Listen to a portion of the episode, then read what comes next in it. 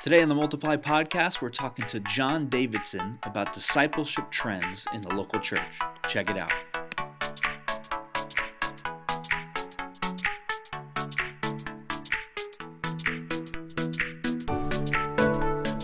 Welcome everybody to the Multiply podcast. My name is Jared. My name is David. What's going on, man? How you doing? I'm doing great. I'm excited about our guest today. Yeah, yeah, me too. We're uh, been looking forward to this guest, and uh, we we've listened to him a bunch. Yep. And so now we're excited to have him on our podcast. Why don't you uh, do the honors, Dave, and uh, introduce our uh, guest? Yeah, today on uh, the Multiply podcast, we have a friend of mine, John Davidson. John serves in two roles. He serves as a director of discovery and development for the Assemblies of God, and he also serves as the director of Alliance for Assemblies of God higher education. So it sounds super important, and uh, we'll figure out in just a moment exactly all that it means. So uh, John's going to be talking with us on today's episode about discipleship in the local church, and he has a unique perspective to share with us some of the trends he's observing and what's really working well. So John, welcome to the Multiply podcast. Hey guys, thanks for having me on the podcast. Uh, it's a lot of fun to be with you guys and really looking forward to the discussion today. We are too. So just take a moment and tell us a little bit about your family and uh, unpack those impressive uh, titles for us.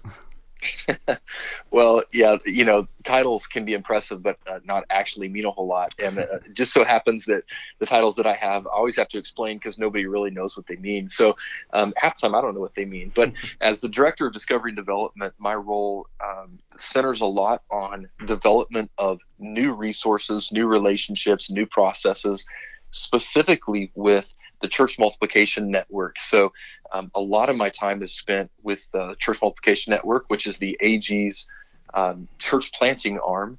And so, I'm spearheading a lot of new things that are happening there. So, I really, I kind of serve as one of the, I don't know, I guess you could call it resource and de- uh, research and development guys on the team. So, anything new we're developing, I'm kind of on the leading edge of that. So, um, you know, just like uh, earlier this week, I convened a group of people to, to talk about development of a resource for pastors who want to multiply their church but don't know where to start. Hmm. So we're always developing new things like that. So that's kind of what I do as a as the dis- director of discovery and development. And then in my role with the Alliance for Higher Education, I serve as kind of the point person from the Assemblies of God National Office that connects with and helps to serve all of our Assemblies of God college and university presidents um, and and really uh, can go even farther, you know, down into the administrative teams and faculty and staff and whatnot. But I I relate mostly with college and university presidents, seminary presidents,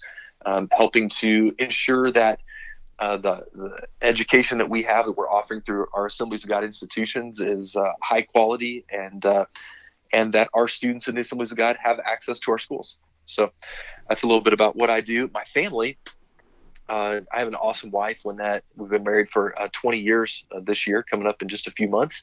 And then I have a daughter that's 14 and a son that's just almost 12. So uh, life is fun. Summer is fun right now with a lot of uh, summer fun kid activities, going to the pool and the lake and whatnot. So we're having a lot of fun. Well, those of us who uh, kids are still in school, we're a little jealous right now. We hate you a little bit, but we're thankful for that introduction, and uh, it's uh, great to have you on, man. Um, today we're talking about some discipleship trends that you've seen working, and uh, before we dive into that, it'd be helpful probably. How do you define discipleship? Man, discipleship is such a fun word to uh, define and describe. So I find myself in a lot of conversations where people are asking, "What does it mean?" and and uh, I also find myself from time to time embroiled in these uh, Facebook comment threads, you know, where people are debating about how to define things. And very, uh, very fruitful so, and productive, I'm sure. Yes, always, always.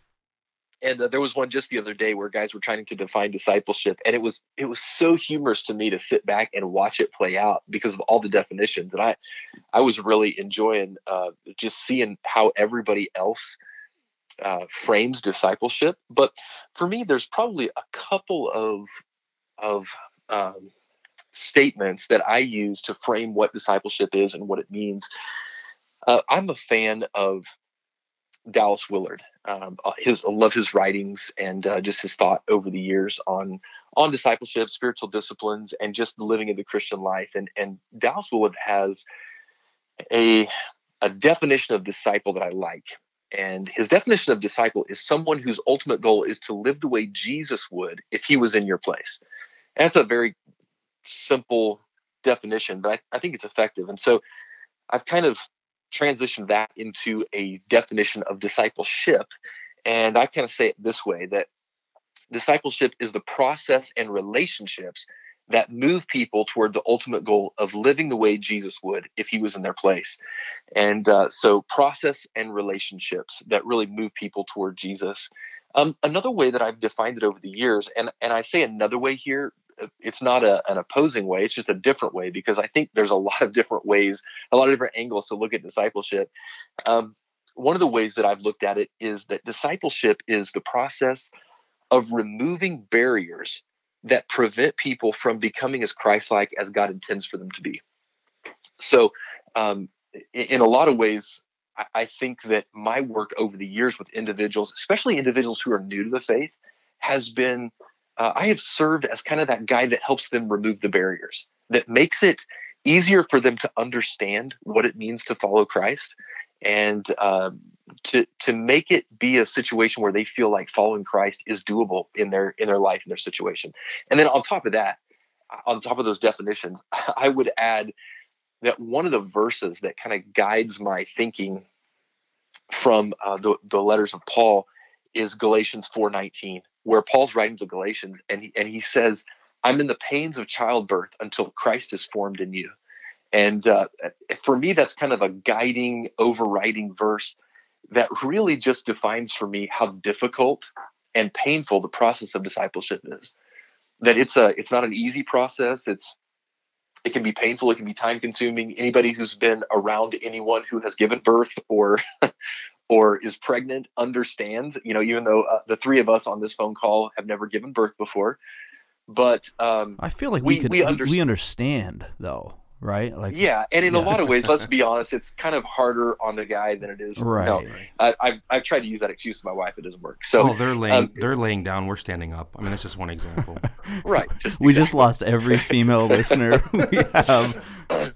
no, anybody who's been around it understands. You know, it doesn't take a rocket scientist to figure out childbirth is painful, and so it's interesting to me that Paul puts this um, growing in Christ likeness, this process of discipleship, he puts it in the terms of childbirth and says, you know, I I I as a as a spiritual father, spiritual mother, am in the pains of childbirth as Christ is formed in you, as you're growing in your relationship with the Lord. It's actually painful for me to walk with you through the process. And so I think it's good for us to remember that this isn't an easy process at all. And it's not easy to define. And that's that's really helpful, John. Um, one of the words that you used in both of your definitions was the word process. And I just want to kind of focus on that for a second. And I think everybody nods their head. Discipleship's not a one time thing. We're not talking about justification, which is an act. We're talking about sanctification, discipleship, which is an ongoing process. But I do think that we are in a sort of quick results society, um, like microwave spirituality um, and easy answers and things that we can do. And I just actually was listening to a, another podcast called Finding Mastery where Dr. Michael Gervais interviews different people who are the best in the world or, or near the best at certain things, whether it's um, sports or film or whatever. And he was doing an interview with a guy named Bob Bowman. I don't know if you know that name, but he's Michael Phelps' swimming coach. Everybody knows okay. that name. And um, he was talking about really his sort of mantra as a leader is to value the process over the outcome. And uh, we talk a lot about discipleship outcomes and ultimately they matter. We need to have clarity on them, and maybe we'll talk about that.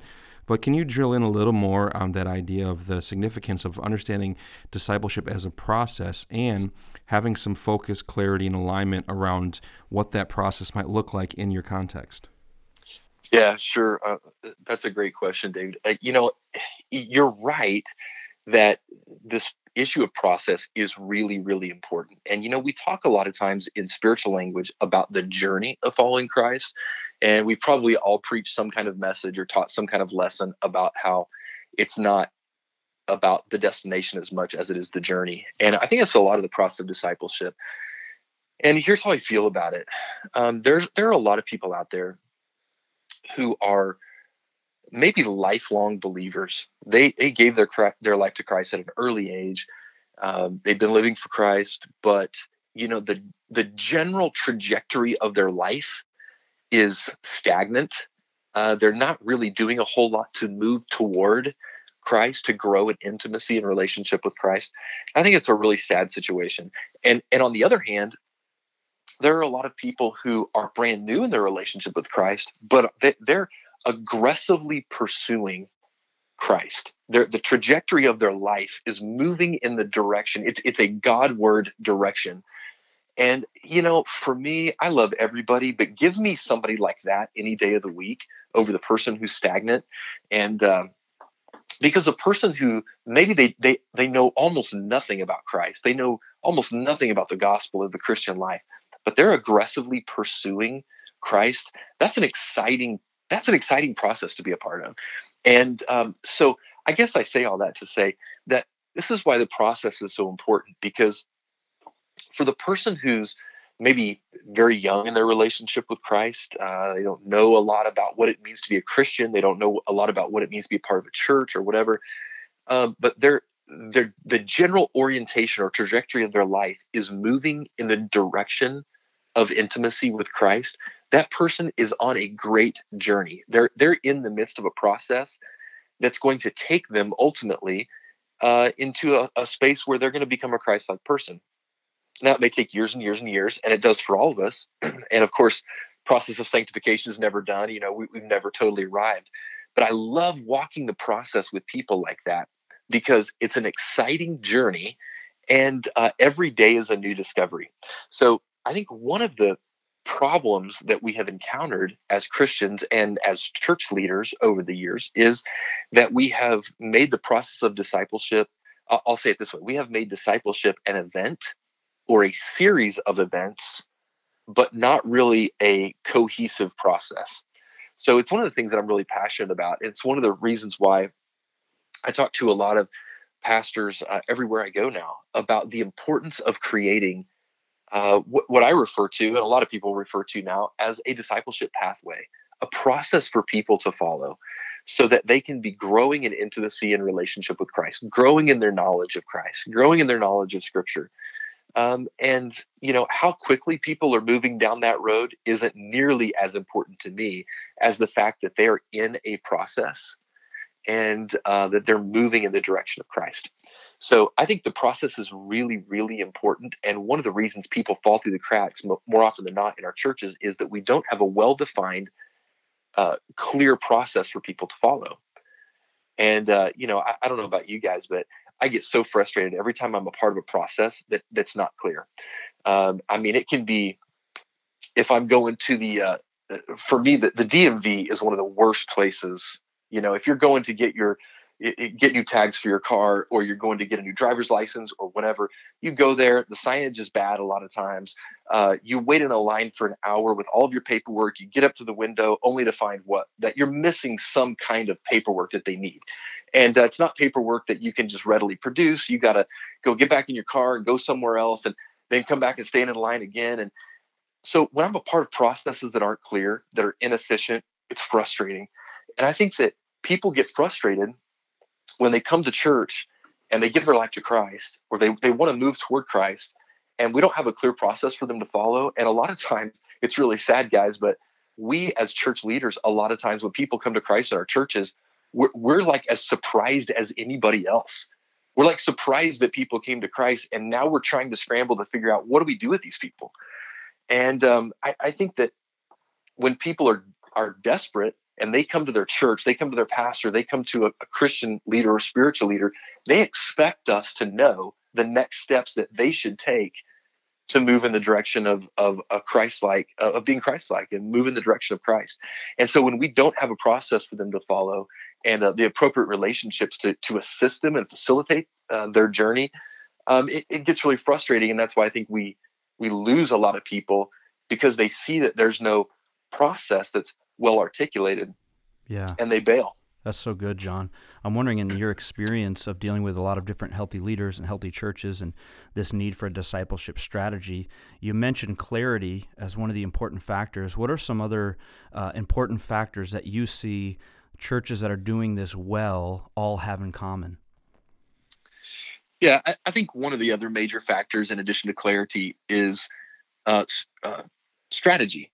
So, a lot of churches just haven't been strategic with discipleship. They they haven't understood how to really uh, nail down the components of the process. So so let me break this down.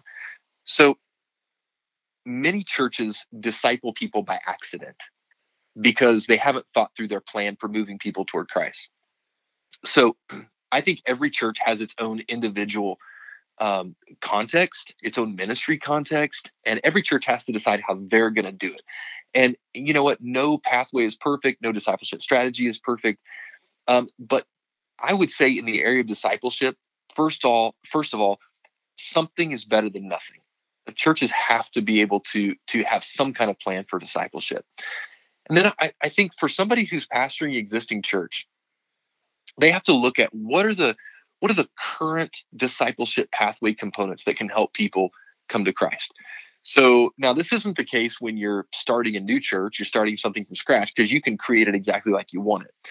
But most people are in churches that have existing discipleship components. You know, they have men's ministry or women's ministry or they have ministry to kids or they have, you know, certain outreach programs and events.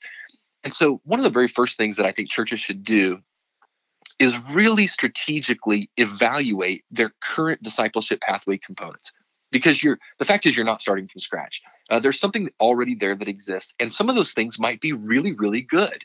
And so you don't want to mess with them or maybe you just need to tweak them a little bit. But to be honest you know it's so easy as churches to start doing things that that don't work or to continue doing things that have outlived their usefulness. And so i think getting really strategic about evaluating all of our discipleship pathway components would do churches a whole lot of good. Honestly, their current discipleship pathway may require some deconstruction before a new pathway can be created. And but but that's a huge advantage for churches that have some existing pathway components because you're not starting from scratch. Another thing that I think that churches have to think through are what are their on-ramps for discipleship? So how is it that people in your community uh, both you know in, in your broader community outside your church and in your community of faith how is it that people are starting their discipleship journey? You know so one of the things that we all understand is we do altar calls right? So we you know you can do an altar call during a service uh, some kind of an uh, appeal or invitation to ask people to start the process of discipleship or give their life to christ or however you you phrase that. Uh, that is one on ramp but um, it's really important, I think, for churches to have multiple on ramps to discipleship. So, one of the things that really um, discourages me is if a church is in a context or they have a ministry philosophy where they don't do um, altar invitations or salvation invitations, uh, and and they haven't discovered any other on ramps into discipleship. That's a big problem. So it's not a mystery why sometimes churches don't have a lot of people being discipled because there's no clear on ramps. So, um, you know, out, community outreach events can be on ramps. If you have a recovery class, uh, you know, some churches will do like a divorce recovery or a, a grief uh, related class or um, financial peace university class or whatever. Each of those can actually be on ramps to your discipleship pathway, but it has to be clearly articulated, or people won't they won't know that that is an on ramp. Uh, they might just take your uh, divorce care class and quit. Whereas if you if you have that as a component of it's really an on ramp for you, you're able to tell people, hey, now that you're in the divorce care class and we're ministering to your needs, you're learning more about yourself, your need for God, your need for community. Here's the next step in our ministries that you can take. Here's the next part of the process where you can continue to grow in your relationship with Christ. Again, if we don't if we don't help people understand that, they won't know what to do next. So those those are some of the issues that I would say churches really need to think through. So John, if as a local pastor, I'm assessing um, the existing programs, you know, everyone. I think everyone, whether it's written down, defined, and any good or not, everyone has some sort of a functional strategy in place. Um, And so I'm looking at these existing programs and they have a function to them. And I'm trying to assess are these things that I need to, we need to stop doing? Are these things that can be repurposed? Um, are these things uh, uh, doing great? Like, what are some of the important questions um, I need to be asking as, you know, talking to my leadership team? What are some of the key filters to just assess the value of an existing program as we think about a discipleship pathway? Yeah, man. I, I think, first of all, asking, uh, going through and doing a, uh, I guess you could call it a discipleship program audit, maybe, or something like that. But really auditing every single piece. You know, ha- maybe having your your staff team, your volunteer team, whoever you have at your disposal, to list out every single component that you offer every every class every ministry that is a part of your discipleship process and then really do an audit of every single area, just like you would do a financial audit, where you're asking the question, hey, uh, you know, we have money coming in, we have money going out. Well, what's happening to that money while it's here? How is it being used? How is it being stewarded and spent? We need to ask all the same questions about our discipleship components and classes and and offerings.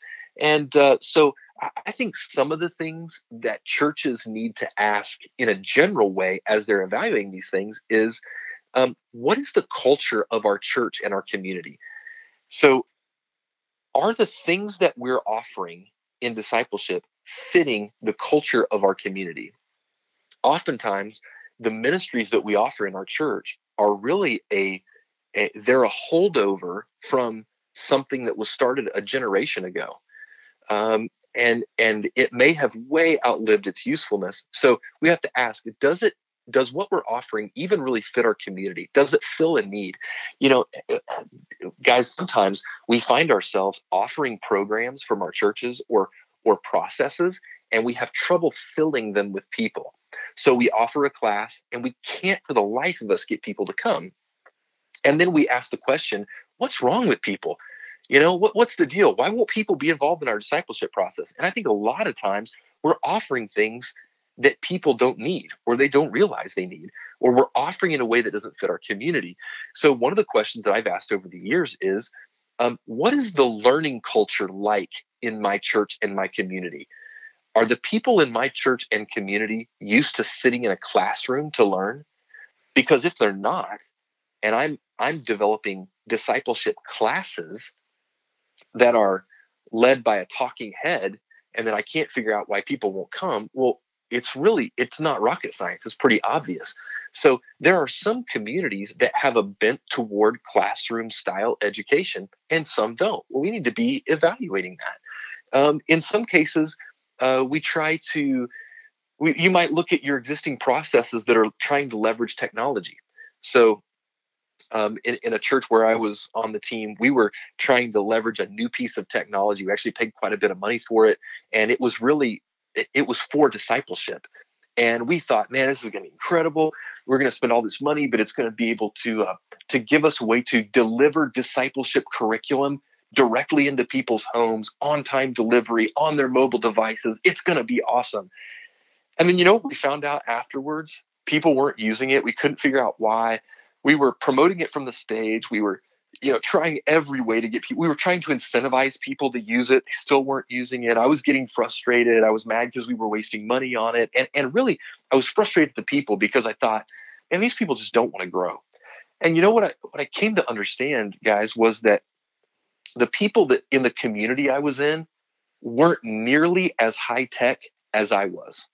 And uh, and I'm not that high tech, but I was just in a community where you know, yes, people had mobile phones. Yes, they used apps for a few things, but these these by and large were not people who had jobs where they lived and worked every day on their computers like I did. And so I, what I really discovered is I was trying to force something on them, a process, a program that really didn't fit them. So um, you know, I, I, think some of those kinds of things are questions that we have to ask to evaluate is what we're doing working and does it even fit? You know, hey, there's everybody and their brother has tried small groups, uh, home based small groups. Well, guess what? There are some communities and some parts of our country where home based small groups won't work because people don't like going to each other's homes. Um, and sometimes we find ourselves continuing to use systems like that or programs like that when the reality is it's just not working. Yeah. So I think those are some of the questions we have to ask. That's good. I, I like that idea of um, being in tune with uh, the culture of who you're trying to reach and not try to uh, steal or uh, take another program that worked for somebody else and implement it without understanding your audience. Um, we're running out of time here, so in one minute or less, um, I'd love to hear uh, what are a, a couple of outcomes that sh- uh, pastors or leaders should expect from someone who is um, an example of someone who's gone through this discipleship process. So, what are some things that a disciple looks like um, th- so that we can know, hey, we, we've been successful here? Are there a couple bullet points, John, for you that you're like, this is what it would look like? Yeah, guys, I think there are some definite outcomes, and you know, a lot of people have tried to to um, really land on and create some of these. Uh, I'm what what I'm going to tell you is not something that's original to me. I'm sure, uh, but I think there's there's there's a handful of them. Um, number one, I think we have to help people to passionately love the Word of God. And an outcome for me would be somebody who's growing in their love for the Word of God and their understanding of the Word of God. I think we live in a day and age where people are, for the most part, biblically illiterate. And I think a lot of that has to do with um, just our lack of emphasis on God's Word and, and helping people take ownership of God's Word. And so um, I, I think an outcome is helping people really love the Word of God.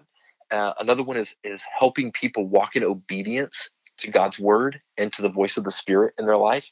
Um, as people are becoming more and more like Christ, they ought to be more and more obedient. And uh, unfortunately, uh, sometimes even those of us who have followed Christ a long time, uh, oftentimes aren't the best example of this because we don't always walk in obedience. Um, another thing is that an outcome of discipleship ought to be people who are committed to the family of God and to the people of God and people who are involved in church. And I'm not saying that uh, church attendance uh, always determines how good of a disciple somebody is, uh, but I do think that people who are growing in their relationship with God ought to be people who enjoy being around the people of God. Um, and then, uh, you know, I've got some friends who developed a, a great discipleship assessment and uh, you know, I, I, think you have like 40 outcomes of what it means to be a disciple or something like that. And, and maybe that's a whole discussion for another day. But I think the last thing I would add is people who understand uh, how to manage their relationships in a healthy way. So, uh, people who are growing in their relationship with God ought to be growing in their ability to have healthy relationships with their spouse, with their kids, uh, and with the people they work with, with the people around them. So, I think you know it's up to each individual church to figure out how are we going to measure those things. But those are some of the outcomes I think that we ought to be aiming for with discipleship. Thanks so much, John. That's excellent. Uh, we like to finish uh, this episode with our um, little section called David's Eats. And um, we like to ask our guest, uh, what is the best thing you've eaten recently? Oh, man. Well, that, that is a really great, great question, guys. Um, I, you know, I travel a lot. for work and uh, get to eat at a, a, lot of really, really great places. So this is a tough one for me. But uh, to, to answer your question today, I'm going to actually stay local. Okay. So I live in Springfield, Missouri, and there is a place uh, not too far from where I work called Doe's Eat Place. And uh, Doe's Eat Place is a, they've got a really interesting combination of food. Their specialty eh, are steaks and tamales. And so um, it's a it's a combination you don't find in a lot of places. But Doe's Eat Place, their steaks and, and tamales are awesome. Their steaks are like two inches thick, and they are they are amazing. So that's the that's the best thing I've had to eat lately. That sounds mm. glorious. I'm a little hungry. Hey, John, thanks for yes. being with us. And uh, if you guys want to catch John, he actually uh, helps host another podcast called the Influence Podcast and uh, does a lot of interviews with church leaders and other leaders around the country on there. And uh, that's another way that you can connect with John. John, thanks so much for being with us today on the Multiply Podcast. Yeah, absolutely, guys. It was great to be with you. Thanks, everybody. This is the Multiply Podcast. We will catch you next time.